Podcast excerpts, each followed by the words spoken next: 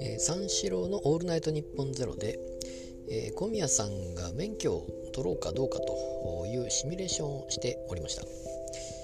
えー、っと、まあ、車の免許ですけれども、あの粗品さんもそういえば免許を取る取ると言って結局取ったんですかね。で車の話をしたり、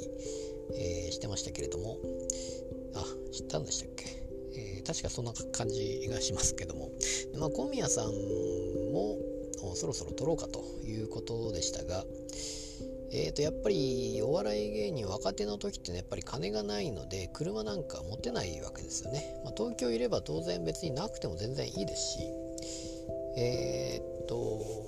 まあそれでまあまず車を必要ないので免許も必要ないということだと思うんですけども。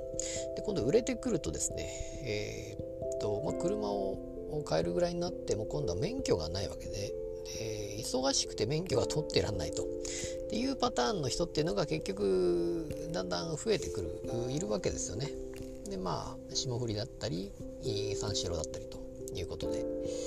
でまあ小宮さんはじゃあどうやって取ったらいいのかと。一発で取るということを言っていたりしてまして、えー、なかなかこの辺のじゃ教習所なのか、えー、免許センターなのかみたいな感じで、えー、この辺のやり取りが非常に面白いなと。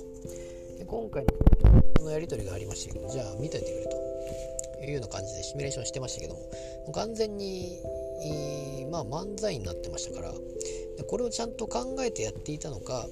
え、即興をその場で、えやっていたのかっていうのがあれですけどもただ完全に漫才になってましたねあのまま全然いける感じだなと思って、えー、新作になるのかわからないですけどもこういうのがやっぱり三四郎の凄さというか一人一人のトークゾーンではなくて2人でやっぱりえー、喋って作り上げていくっていうのはやっぱり面白いなと思いました。